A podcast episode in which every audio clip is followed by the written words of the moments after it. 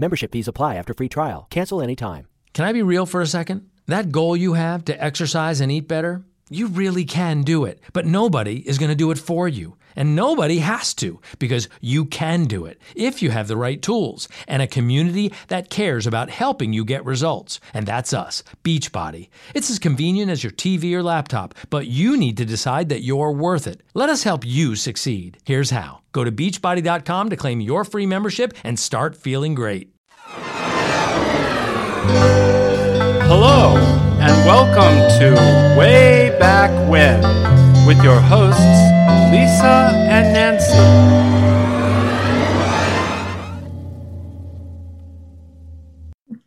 Hey, everybody, welcome to Big Blend Radio's Way Back When History Show.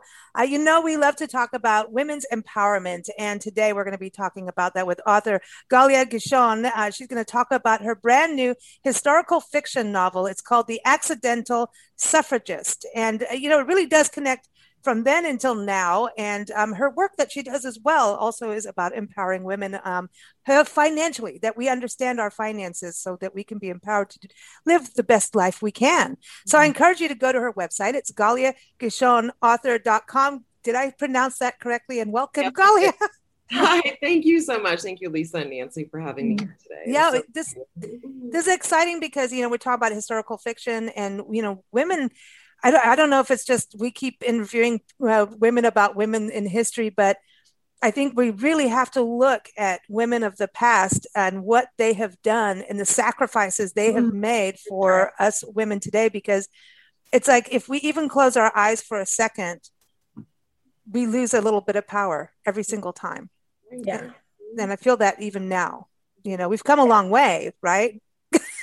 yeah. And I think that too like in a good way especially as you know a mother with two teenage daughters like i want to keep inspiring our youth and inspiring mm. women around us and when you see how difficult it was for these women mm. you know mm. one of the characters in my book or other women i actually look at that as inspirational because like very often we're like oh i don't have time for this or i don't have the will or the inclination you're like well look at what these women did they exactly even more challenges and more obstacles mm-hmm. and it was you know probably insurmountable that you know financial or political or whatnot and they did it and they didn't mm. think twice about it they just did it so that's my hope mm. to be more inspirational and give us the motivation and the inspiration to continue i think we need mm. it because it's actually you know and i think your book gets into this with your character helen um, when you decide to stand up for something which when it's for women we're standing up for ourselves and our mothers our daughters you know like you're saying your sisters cousins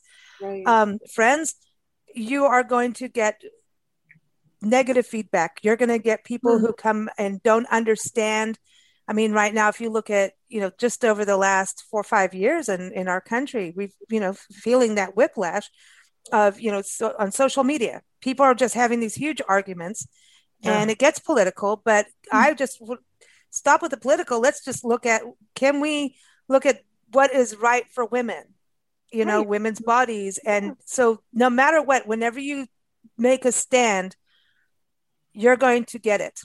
Someone's coming after you. Somebody's going to say something that you don't like. Well, and, and just, you know, one thing that I thought that is very typical of women or people in general that my character had is very few of us are so passionate.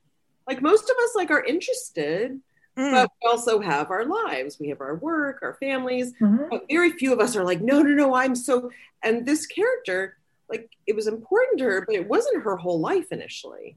Like she, you know, got into it accidentally, or but you know, think about things that are important to us. Like I know a lot. Like the environment is important to me, but I'm am I an environmental activist? No. Do I eat vegan? No. Like, but it's important to me. Like there's a lot of things mm. that we causes that we believe in, but are we like sacrificing our lives for? No. So but it doesn't mean that it shouldn't be a priority. Mm, right.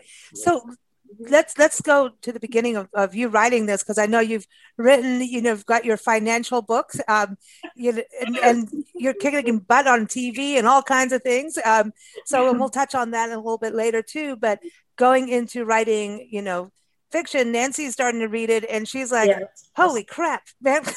what yeah, starts?" your your main character reminds me of my grandmother. And my grandmother was a little four foot nine lady from, from England. But what a spitfire. She was very quiet, but when something happened, she was on it and she'd always put her hands on her hips and like, it's not going to turn out the way you want. You know? she had that little spitfire strength and your character reminds me like i think she's going there like that yeah yeah she what i wanted and i i wanted to show how strong she got during the book mm-hmm. and so much of her strength came from grief initially mm-hmm. but then she realized how important this was and she yeah. did and especially at the end which i'm not going to give it away but yeah because i'm not done yet okay the end is really and by the way the end is an absolute surprise i mean you know what happens the amendment gets passed obviously but just in terms of some of the things that happen at the end which are true um, she finds strength that she didn't know she had. She really mm-hmm. did. And she was forced to find it. She was forced to confront it. But she, she was quiet strength. Mm. like she wasn't the loudest one. She wasn't you know the the the mouthpiece. And i purposely did that because very few of us are the loud ones. Right. Most of us are really just the, the quieter ones or the ones who are wait and see. And but she becomes so strong to, to see that strength in her i actually like after a while i just assumed she was alive and she was a real character well in, in, a way she is you know because she embodies so many different women yeah she did mm-hmm. well let's talk about where you know where she was at this time frame because there was a fire was this a real fire that happened because there i know there were a lot of things at that time frame yeah so it's interesting because literally I was just interviewed, like I said, by my library this morning. So they actually brought up the fire. So the Triangle Shirtwaist um, Fire was. So first of all, I love historical fiction. I read it so mm. much as a kid myself, and so mm. for whatever reason, I, I knew a lot about the Triangle Shirtwaist Fire. I read a lot about mm. the teen. I don't know why, and I think it's on one hand, people a lot of people know about it, but then I've had that question too, Lisa. They're like, "Is that did that really happen?" Um, I lived in New York City for 20 years. It's kind of a deep rooted in New York City history because of all oh. the government sweatshops that were downtown. Mm. The fact that, you know, 120 plus girls died in one fire because the doors were locked. I mean, it's just yeah. it's an absolute terrible that happened. Um, separately, I, I, wrote a lot of this book in, in writing classes, which is like, I cannot express enough what a, what a huge how people should t- attend writing classes. It makes mm. a huge difference on many counts. I'll get into that. Mm. Um, but when I was writing the book and I wrote it, I've written over a few years and the iterations, like I felt like it's a little bit the formula, but you need a little bit of like a hook. Like mm. you need something like in the beginning to really get you hooked on. Mm-hmm. And I thought, well, how would Helen have gotten involved as a suffragist? They're mostly wealthy women. Like it wouldn't have been a natural, like, oh, let me just you know, become a suffragist. Like that wasn't common. Yeah. So I was looking for like, I hate to say it, like a tragedy or something terrible that happened. And that did happen. So when I was doing my research, I was like, oh yeah, the Triangle Shirtwaist. And truthfully, suffragists were there because they went to rescue the women to some extent. Mm. Wow. And so what was it that made her stand up and say, okay, now I'm going to do something? What was that? Well, that spark. I shouldn't say that when we're talking about fires. Yeah, I think that the so you know a little bit of the historical part is that the suffragists went to the fire and they said, okay, it's a little bit of a domino effect. If we can vote, you know, so much of this happened because the politicians are not passing the laws mm-hmm. that protect the labor, you know, just mm-hmm. which we have now, the child labor laws. Like those laws mm-hmm. weren't in effect, and they're like but we can't even vote for the politicians to pass those laws so that was really right. one of the causes of the suffragist movement i mean it's obviously started in with susan b anthony in the 1850s but even back then in the 1910 1911 1912 when this happened they're like we can't even vote for the politicians we can't even support the politicians because we don't have the right to vote yet our children are working in the factories yeah talk about having absolutely no control and mm. feeling so so out of control and feeling so helpless Mm-hmm. And so they were, the two movements were intertwined the suffragists wanting to help the labor union and the child labor laws. Um, and most of the women who were working were either domestic help or were working in factories. So it kind of made sense that Helen was working in a factory and they needed the money. Mm. So that's when I was like, okay, well, if the suffragists hire her, she'll have a little more money. And she really did it initially just as a job. Because let's face it, most of us do things initially for the money. Mm. I mean, it's it's a luxury gotta, to do yeah, things yeah. for passion or whatnot. Mm-hmm. But most of us work because we have to, and we're working yeah. to support ourselves and our families. That's right. And then when you do start stepping out of and and standing up for something, it starts to kind of take away from you earning the money and you put yourself in a position Can do. I mean, it's like these tweets are not mine. they are mine, but they they are, they are not the company I'm working for. You know, opinions are my own, and so you you Hmm. you really can you know hurt yourself financially by standing up. Oh, we know somebody who lost her job for some of the tweets she put online and she got fired. And we're saying if you keep talking that way, it won't be surprising if you get fired. And she did. Right? Uh, you know, and she's talking bad about her boss online. I mean, that's a little bit out of line. Yeah. Not, not the smartest thing to do. And I Well, think, Mm. and I, Hi, I doggy. she, she You got a dog. My dog is barking. I see a doggy. Hello, doggy. yeah, so it's it's interesting. You can't get fired, but yeah, I mean, you've got to you when you stand up, you stand up. Well, and and that was also what I showed in the book because she had to defend herself to her neighbors. She Mhm. definitely had to defend herself to her husband, to some extent to her children. So she was constantly fighting, Hmm. constantly standing up for herself because she's the more and more that she got into the the suffragist movement, the more she didn't fit into her life. Hmm. She often wasn't a factory worker. You know, she, it, it was like they they viewed it as a luxury also that she was able to vote for or work with the suffragists and to vote for you know work for the right to vote. Like how fortunate you are. And she realized after a while she didn't have a choice. Hmm. This is so also, that's it yeah if you don't you're really not going to make the money you you need or want but but she also wasn't one of the um well more well off no, no, she No, did not not, have money. And at one point she um you know is is afraid that she's she is afraid that she's pregnant and all of a sudden she's like i can't be pregnant and like oh my gosh what is that going to do to me Mm. i won't be able to work or i won't be able to work the way i want to work Hmm. So that was all of a sudden just like another reality of life like being you know those women at the time didn't have birth control as much or Right. Yeah. you know. oh yeah. Well now we're we're still fighting all of that The- yes. That's you a know- separate discussion though right?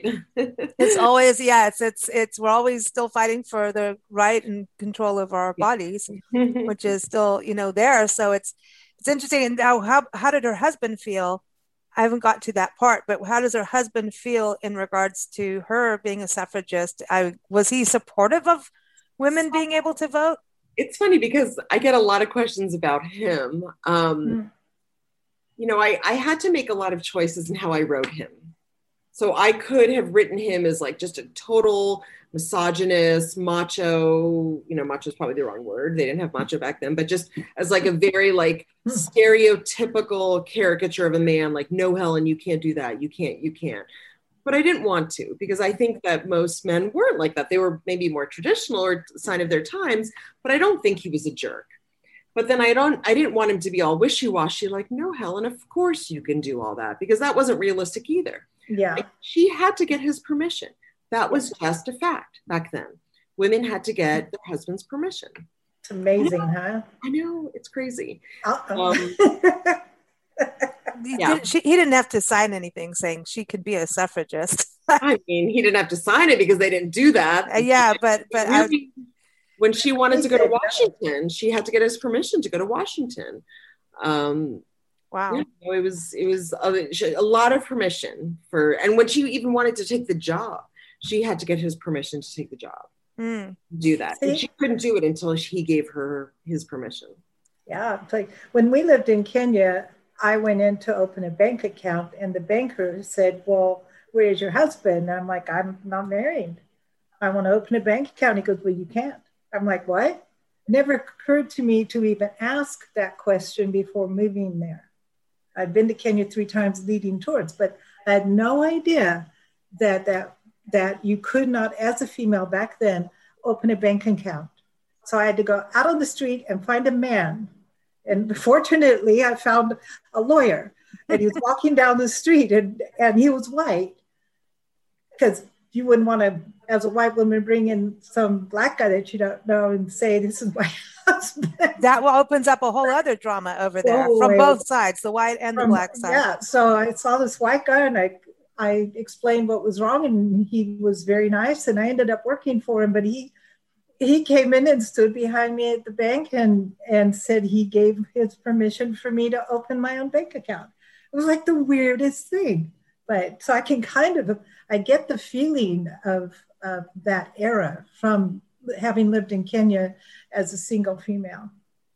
That's that's pretty crazy. I'm Yeah, I mean, because it's it's well, you got to think in in westernization, Kenya is a little slower on the westernization part. I mean, it was still colonial Mhm. times, and so Yeah, it's just switched over. yeah, it had just switched, you know. And then, like in South Africa, when we lived there, Nancy, when I think with, when we first moved there, Nancy went into a restaurant. It was, you know, I think we just got there, and she got asked to leave because it was for men only. And she mm. over then, and back in those days, there were, you know, whites here, blacks there, so the apartheid was in full sign of time. But women were also part of that. It wasn't just whether you were a white or a black woman, all women, this Yeah. is for men only. They had their own places. And so Right. that was a, an awakening, which has now changed. You know, Yes. things do get better. they do. Yes, and it, do but change. it It only just takes a gets long better for standing up for those issues and standing up for what's right. you know, there um I think even in this country, a woman couldn't get a credit card in her own name until the 70s. Wow. Wow. Wow. So this really does tie back to what you do on the financial Yes. level. You know, Mhm. I, at the beginning, I was talking about this. You really work with women um, through your books, uh, you know, all the speaking engagements and workshops that you do. That if you have financial power, Right. And I think it's Do financial independence. That's the end. Like, yeah, and independence is a good, doesn't better mean word. That you're not married or you're not in a partnership. Like, I'm not espousing that women need to be single and it's it's it's creating choices. Mm. Yeah. Like, let me choose what I want to do Mhm. and have the independence to do it. Right. Whether it's I'm in a partnership, I'm married, I'm single, I want to work, I don't want to work, how do I want to work? And we how do we, to not have those choices is is like a prison. frankly. Yeah. That's kind of interesting because you know even today you'll see, you know, a woman will get married and the husband runs the checkbook and they'll be working and Nancy that happened. Mhm. um you know that's that um the donor took all her money I was gonna say the donor you know he, he but women lose their i think you lose your identity when you if you're working and you know creating this income and then you're kind of left out of that decision making someone else is holding the checkbook and here's your cash i Mhm. mean it wasn't that long ago that women you know it, Yeah. here's here's your shopping money dear and you're only allowed to buy this Right, right. And believe it or not, I had a person in my town who was told she couldn't shop at certain supermarkets because they were too expensive by her husband. This Wow. is 2010 or so we're still there yeah. Mhm. So, do you think writing historical fiction, it like fiction, because it's based on truth, right, gets people to get the information in this really? It's such historical novels are just the best, man. They really Yes. are. Mhm. so I, I get asked why did I write historical fiction, and selfishly, it's what I like to read. Yeah, just what yeah. I gravitate towards. Like I'm, you know, at the end of the day, I wanted people to be entertained by this book. I want them to learn, obviously, but I'm not a teacher. I want people to be entertained. I want people to read the book and say, "Oh gosh, you have to read this book. I couldn't put it down. It's I Yeah. love it." Like that's what I want. I want them to tell their mothers, their sisters, their friends, their their coworkers, like this is a great book. With that being said, like to me, especially with the women's right to vote, like this is a story that we have to. I, I learned when I was researching this book. And here I'm like, consider myself fairly educated, fairly knowledgeable. And there was so much that I didn't know about. Did you geek Right. out, like totally geek out on other Mhm. women, and because there's so many stories Mhm. like this that you know, true stories throughout history, and a lot of these women get washed up, like their stories get hidden at the bottom of the museum drawer. You know, Yeah. You know, so interesting is that my writing teacher is great advice. Um, she said to me, because when I was doing my research, she said, don't read, but look at pictures. because then you're if you read someone else's account whether it's a story or an article you're going to write it in their voice without thinking about it subconsciously but if you just look at a picture so especially when i was looking at how people dressed or the way they were living or the parades or things like that. So i started looking at so many websites and pictures. And i mean i i really like i it was like a black hole. Like i found myself okay golly you have to stop researching and start writing because Mhm. I would? I would i would look at a picture and i would want to know about their story. And you know a lot of them were immigrants. So it's like the italian immigrants versus the um. Versus the um, irish immigrants versus the jewish immigrants like you know they all have very different reasons as to why they immigrated and they lived in the lower east side. So i i, I did geek out I, I would. I, that's Nancy started writing an historical novel in Kenya uh, Mhm. about Kenya, and, and when it was in South Africa, I was come home from school, and she had a friend give her a huge newspaper roll of paper, newspaper, and she covered the walls, and we did the timeline of the world, and so it'd be like in China they had this, over here they had that because you had to get. We didn't have Google. Right, right. And it was Yeah. a challenge not to write a history book because Yeah. I, I wanted that's that's the fictional part. Like I it was it would there was a lot that I didn't write because there were so many different factions, there were so many different suffragist movements, there was like the different states being passed, and I didn't include a lot of that because it's like reading a really true his, um, history book, which nobody Mhm. wants to read a history book. It's hard to sell history It's to people who don't aren't into history. You know, when we were in South Africa as a kid, and, and I would loved historical novels. That was my thing. And I was 13 years old reading War and Peace and you know crazy stuff. But Hmm. it was when we went on tour and I went to the historic sites that I understood what the history I was being taught in school. And when we went, I went back to school after being a Rhodes Scholar. um, I my history grades jumped. It was Yeah. basically what I majored in out of high school was history because of going to places.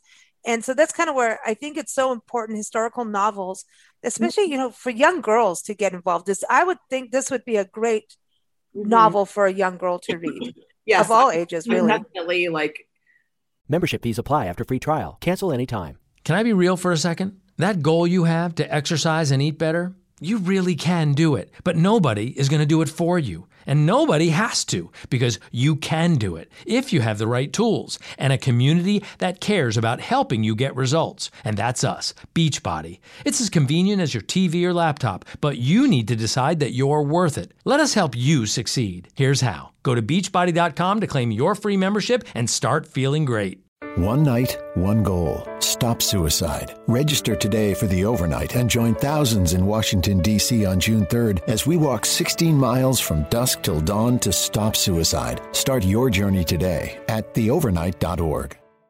that's absolutely like the young adult absolutely Mhm. and you know i could have done more with subject matters that made it not young adult and i didn't want it to be because i really wanted this to be something that middle schoolers and high schoolers would read as well Oh, good.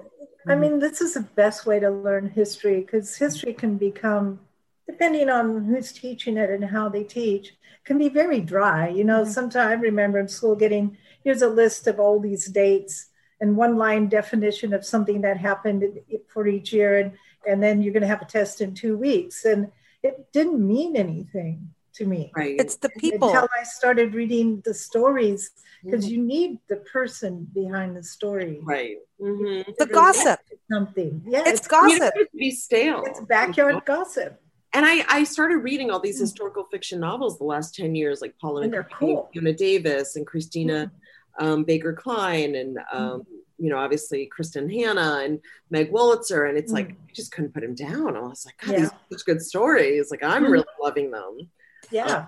and then you're like oh yeah and i'm learning about what happened in australia i'm learning about what happened in the library in the 1910s or Mhm. That's cool. That's Yeah, do you want this to be a movie? That'd be cool. Yeah. it's so funny you say that because so when my this is a very like technical question but when my lawyer was looking at the contract she said oh well let's talk about the movie and tv rights and i was like really and she's like oh yeah that's how movies get made they get bought by books so yes of course i would love this to be a movie do i think That'd it be would cool. be? i don't know but. Be cool. I love the front cover. yeah, So- yeah, she did a really good job with it. That's my editor um, at the publishing. Um, I couldn't like when we were when I got the offer from the publishing, and she said, "What how do you want the cover to look? And I couldn't foresee. I actually initially called Mm. it um, an idea of like the hats because the size of the hats at the time was a little Mm. run your bank account. So it's like the big hats were the wealthy women, the small hats were really just more for warmth, the poorer women. Mm. Um, so I was going to Yeah. call it like the hat or the elevated station or um, and then the accidental suffragist that name came about and Oh, then she perfect, came yeah. up with this yeah. and I was like that's it that's the one So, so who would you pick to play Helen in a movie? oh gosh who would I pick um, you know maybe someone like a oh gosh Emma Stone Mm. Ooh. um, Mm. and who's the one who just played it she's an Irish name she was in Little Women Oh, Actually, I would play her to play Alice Paul because I think she has like a very like leader, spitfire, um, and a Julianne Moore. I love her as an actress. and Maybe oh my gosh. Mm. Mm-hmm. Julianne Moore is like one of the top. hmm Well, Yeah. if we're gonna make it into a movie. I should have my wish list, right? Yeah, Yeah. exactly. Hey, you know, and I think, you know, we're at that point now with so many places like Netflix and Hulu and Amazon, and there's so much potential to have books turned into movies now. And at Mhm. least you should go on Drunk History on the TV show, and tell the story. Yeah, Oh, that'd be that fun. history. I don't know that. Oh no, Drunk History. Oh, it's it's on the Drunken Comedy History? Channel. Derek Waters. So they get celebrities drunk, and they have to tell a historical story, and then they do a play So using their voice. So you, he- see them drinking and hiccuping, and then it goes into the play. It goes back and forth, and so if one of the characters hiccups, it the, the hiccups in there. It's really, really a funny way to learn history, and it's all true stories way. but you know but i was just thinking the fire could be part of that like they had the thing about the molasses remember the big molasses spill that happened um, i think it was in massachusetts the, Yeah, yeah, Yeah. the flood of molasses it's, Yes. Oh gosh, it's like you find these stories you're like who knew that you know Yeah. so Yeah. it Why would you know that? Yeah so like when you're going with the fire it's like okay did this one happen and that's interesting too you know the the state of things that kind of reminds me of history of england with all the fires that they had and the little kids Mhm. working in the mines and you know and having to stand up and, and i think that also goes from not only the rights to vote but it also goes into how are the conditions of workers Mhm. and and and that goes to now too you know Well, Is just, how- um, even like there's one scene where Albert, and I don't know if you had gotten there yet, um, he tries to enlist in the army and he does not pass the physical because he worked in the factories for too long. Oh, because it's breathing. Yeah. mhm. Mm, Yeah, yeah. really, like working in those factories was like akin to working in mines. I mean, it was Yeah. just And there was no protection for anybody back then. You know, no they so many people had to die and and so many doctors had to come forward right. and point the finger before anybody could change anything. Mm. So and then the women were left out of the voting. So then it was just up to older men. Who probably didn't even know how many children they had. No, I'm kidding. well you got to think that we're not even part of the you know the constitution They weren't part of the conversation, Yeah. right? Mhm. Yeah. And you know, it's interesting. A lot of the reasons that men didn't want women to vote is because of prohibition. They were afraid that they were going to vote against alcohol. It's see, it's all carry The Nations. women even cared about that. It's like the lobbyist firms of today. yeah It's all business. They're like, you know, a lot of these laws are passed because they don't want business things to happen. So, But Well- they had saloon girls. Well, the whole thing that went against marijuana being legalized was all from the Hearst dude because he wanted to do some other kind of um, crop, and hemp was it was a rivalry, so he started the whole reefer madness thing. hmm. I didn't know that. Wow. Yeah. the business thing, Righty then. which has nothing to do with really the, you know, the, the root of why they're doing this. Mm. That's interesting. It's Yeah. interesting. So now you've done all this research, right? And you geeked out. Like I, I'm like that. If I start and I'm like, oh, I can get this article out. I, I've got it, and then I get into it, and it's like, uh oh, here comes a big project. you know, I remember one butterfly article Nancy turned into like Mhm. every butterfly species of the Southwest, and every plant that they eat, like that kind of geeking out thing. Do you see yourself writing more about women in history and and the movement and and doing it as a novel? Absolutely. So I'm already writing two novels. Um, Oh, and again, I really credit my writing class. I go to writing class every Monday, one to four. I mean, it's got to really be like a hurricane for me not to go. Um, Wow. Like I, I really, um, I love it. I've met a whole group of people I never would have met. Just so I, it's, it's means a lot to me in terms of my personal development. So I'm, I'm writing two novels. One is historical fiction, and it's the women's viewpoint, and it's right now I'm playing around with the 70s. Um, Just Ooh, Stepford Wives.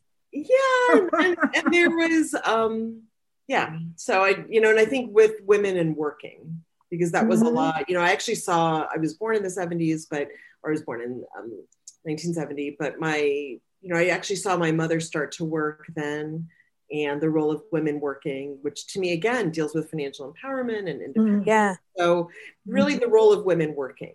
Um, and I think that stands so much of what we do in our society. And again, it's the difference of women having to work versus choosing to work and making those choices. So, Mm. Mm. that's that. I'm, I'm playing around with that. I've written about 10 chapters. And then the other is just an absolute contemporary novel. It's another feminist novel, though. Um, so it's really a 20 something year old who goes to work in a financial firm and the choices she has to make around that. So, Oh wow. so So there's a lot of like moral and ethical stuff. I that that uh, as I say, I remember when my mom demanded that she go get a job, and my dad was absolutely not.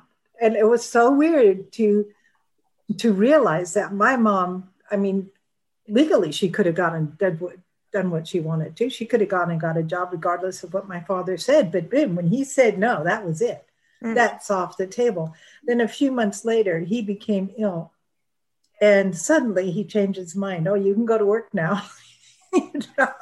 So there's there's that, but that that just you know no, absolutely not. End of discussion. It's like, wow. Mhm. Mm. And the jobs that were available to them, and secretary. how they were Factory. treated at work, Now she went to work in a factory. right? Mhm. And that even today, like women are not at the C level. They're not at the CEO. They're not on management committees. They're not advisory boards. They're not on the boards. It's Yeah. yeah, very small percentage and not getting the paycheck that they deserve. Yeah. The salary. They're not getting, you know, there, there's the there's definitely exceptions to what I'm saying. So I shouldn't generalize, but but I am. but it's a real truth. And but Yeah. we are also seeing things drastically changed. I mean, look at in, in women in the film industry. Mhm. I mean, we're we're we've got more women producing and directing and Mhm. owning film companies than we've ever had Yeah. you know so i think there's some positive changes but it should be in all industries and i also see a lot of women becoming entrepreneurs because it's the only way they can go forward Well, it's it's truthfully why I I worked in the banking area for about 10 years, but I left it when I had children because I wanted to work, but I knew that I wouldn't be able to be somewhat of a present mother and work in a Mhm. Mm. So I've always worked for myself since I've had children because I thought, well, this is the only way that I can still like maybe take my kids to school or if I want to take an afternoon off or make dinner and you know be around for my children somewhat and still work. How can I do that really working Mm. for a corporate setting? I just didn't see it. Mm. Mm. and now you're a writer you've got my money Yeah. matters i like that title by the way that's yeah, Yeah, I it's, wrote it's a- that. i like that and now you're doing fiction so that's got to be interesting going from one to the other Yes, it doing It's more nonfiction? help help in regards to i think with nonfiction you you you have to kind of get to the point you know and so when you're writing fiction you need to kind of use those If you're looking to get a new car, you could really cut expenses by bundling your car and renter's insurance with Progressive. Sure, you love your old car, but you know it's not normal to give instructions on how to open the window. It should be self explanatory, but it's not. And notice how when you're in other people's cars, you can feel cushion in the seats? That's pretty nice, right? No, it's just normal. So bundle your renter's and car insurance with Progressive and put the savings toward a new car. It's time. Progressive Casualty Insurance Company coverage provided and serviced by affiliates and third party insurers. rules very different. I mean, it's so different. Like I wrote nonfiction for 10 years. I wrote research when I worked on Wall Street. I wrote my money matters. I wrote articles for my my company, Down to Earth Finance, for gosh, you know, 15 years. And then writing fiction, it's like, you know, everything you learned about nonfiction, erase it. okay yeah Ah. Um, first of all, you can't even submit your book to an agent until the, the fiction book is written in its entirety. Whereas Yeah. nonfiction, I was able to just give a proposal, you know, just give a few sample chapters. So that process is different. And, um, you know, it's not that with nonfiction you don't have a POV, but I feel like the POV and the the point of view and the background of this character, and that's probably the area that I could do more with, is really like you just you really want to focus on building this character and making them multifaceted, multidimensional, and Mm. what were they thinking? What were they feeling? Why did they do this? How were they? And that's something that I had to train myself. I didn't know how to do that. I didn't study English. I studied finance. So Mm. that was really hard for me to learn how to write from a POV and just make it a multi-dimensional character because I think nonfiction is more facts oriented and you know, and here's what to do, here's what not to do, and here's some like evidence behind it. And that's it. Let's move Yeah. on. Yeah. Mm-hmm. Whereas with fiction and, and character development, it's like you have to jump into somebody else's body. It's almost like you have to be the actor, right? You And a do have to therapist. Make up a whole person and make them uh, stick to their character. They can't be doing this and that. Well, yes. you know? Right. And show don't tell. That was like the one thing that Yeah. you show don't tell, show don't tell. So you have to come up with scenes and you have Mm. to come up with dialogue. And Yeah. you know, after a while I got good at it. But in the beginning I was like, I don't know how to write dialogue without saying, well, Lisa, that is a very nice blouse that you're wearing. Like versus Why, like, "Oh, I thank would wear you. that blouse. You Can know, I have a British accent then? That's not Yeah. conversational. Be like, Hello. oh, I like your blouse. You know? yeah there's that writing that yeah it's really difficult It's- it's like food mm-hmm. writing is one of the hardest things to do because you can't say yummy and delicious 20,000 times I mean, you Right. can it's fun to say but you can't you know it's like you have to come up with different ways and metaphors but Umami, the the umami. Who's got the umami Yes, I've got the mommy. You got the mommy.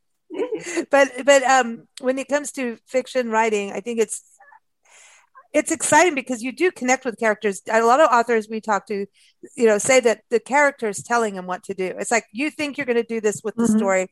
You have this outline of what you're doing with the book, and then the character just like, wake up! It's time to go right I've got this other thing you're going to do instead. Do you get any of that happening to you? she took on her own personality without Yeah. a doubt without a doubt i actually um she doesn't die but at one point i thought about did she die because there was also the flu epidemic of 1918 Mm. which Oh, was yeah. huge i mean it's sadly similar to what we're living through right now and so i thought well do i make helen die and i was like i can't do that like i really like freaked out. I was like what am, what was i thinking? I can't make her die. And i'm like wait she's not really a real person. Like but it was i felt i had that very visceral reaction um, about that. Um, and then i'm not kidding you i had a friend of mine who was in my writing class and she texted me. She said I, I was in new york city the other day and i saw helen. No.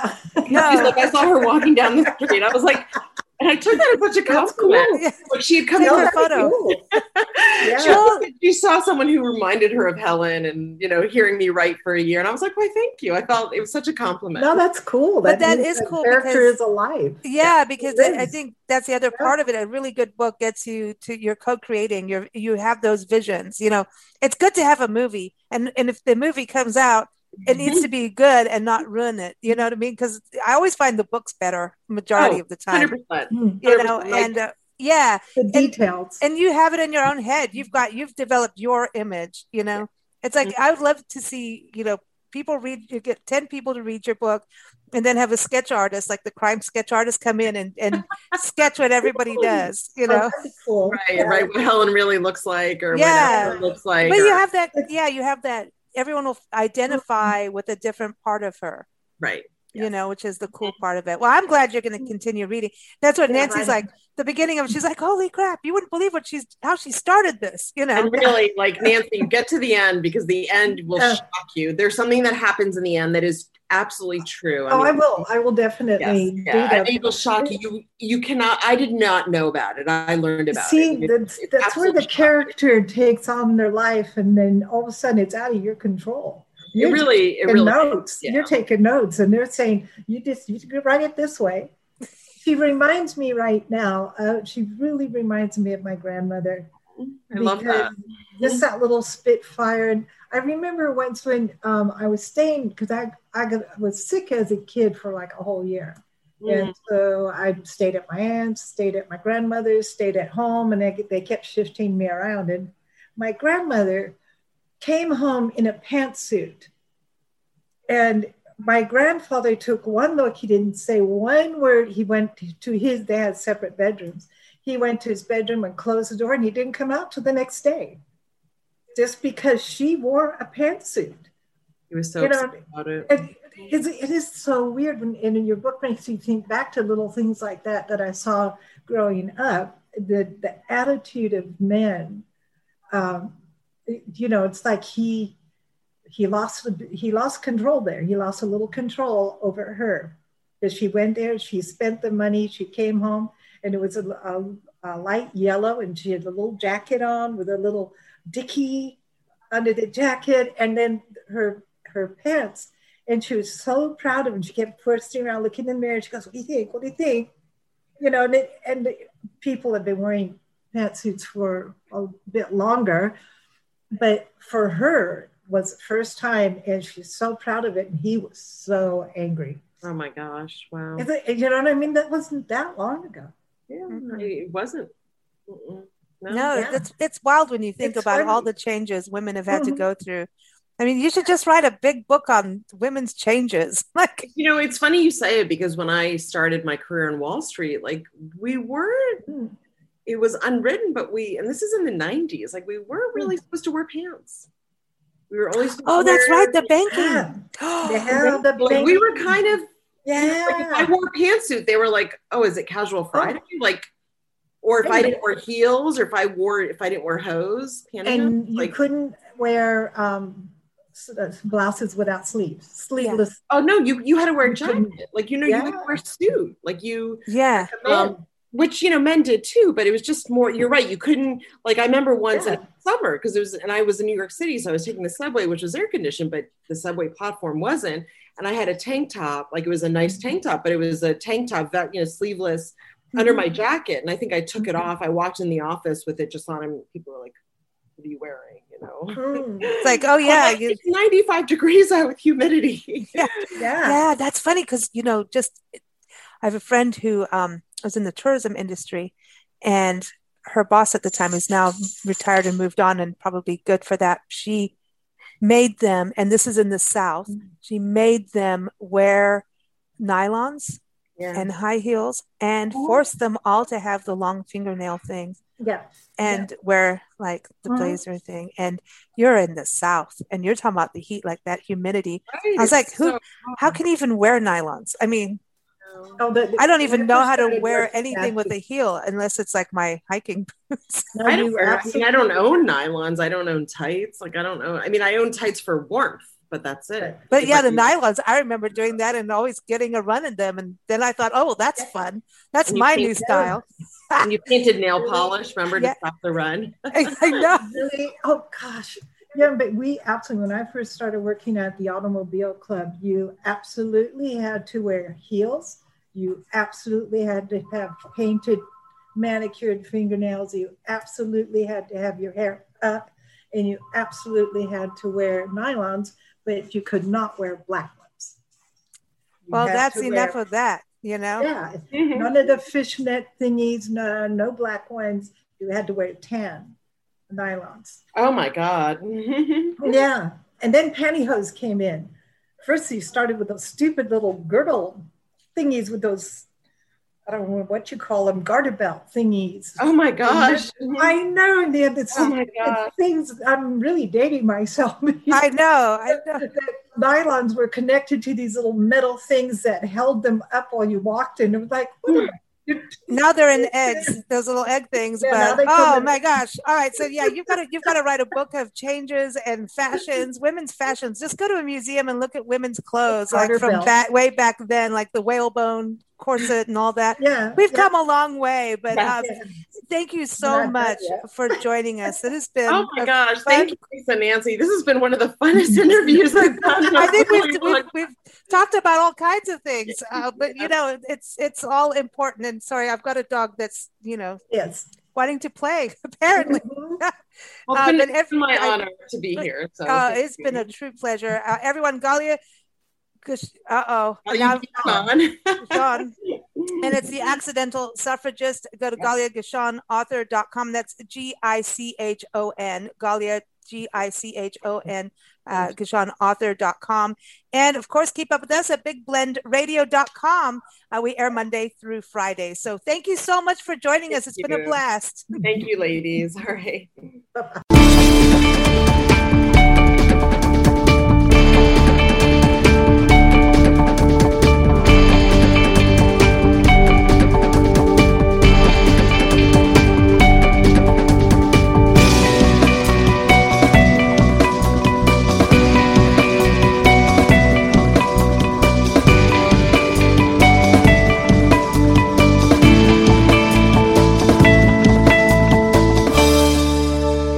Did you know Nissan EVs have traveled 8 billion miles? Just a quick trip to Pluto and back. And what did we learn along the way? Well, that an EV can take on the world, like the Nissan Leaf. It can move racing forward and take your breath away, like the all new Nissan Ariya. We learned to make EVs that electrify. 8 billion miles driven by Leaf owners globally since 2010. Ariya not yet available for purchase. Expected availability late fall, subject to change.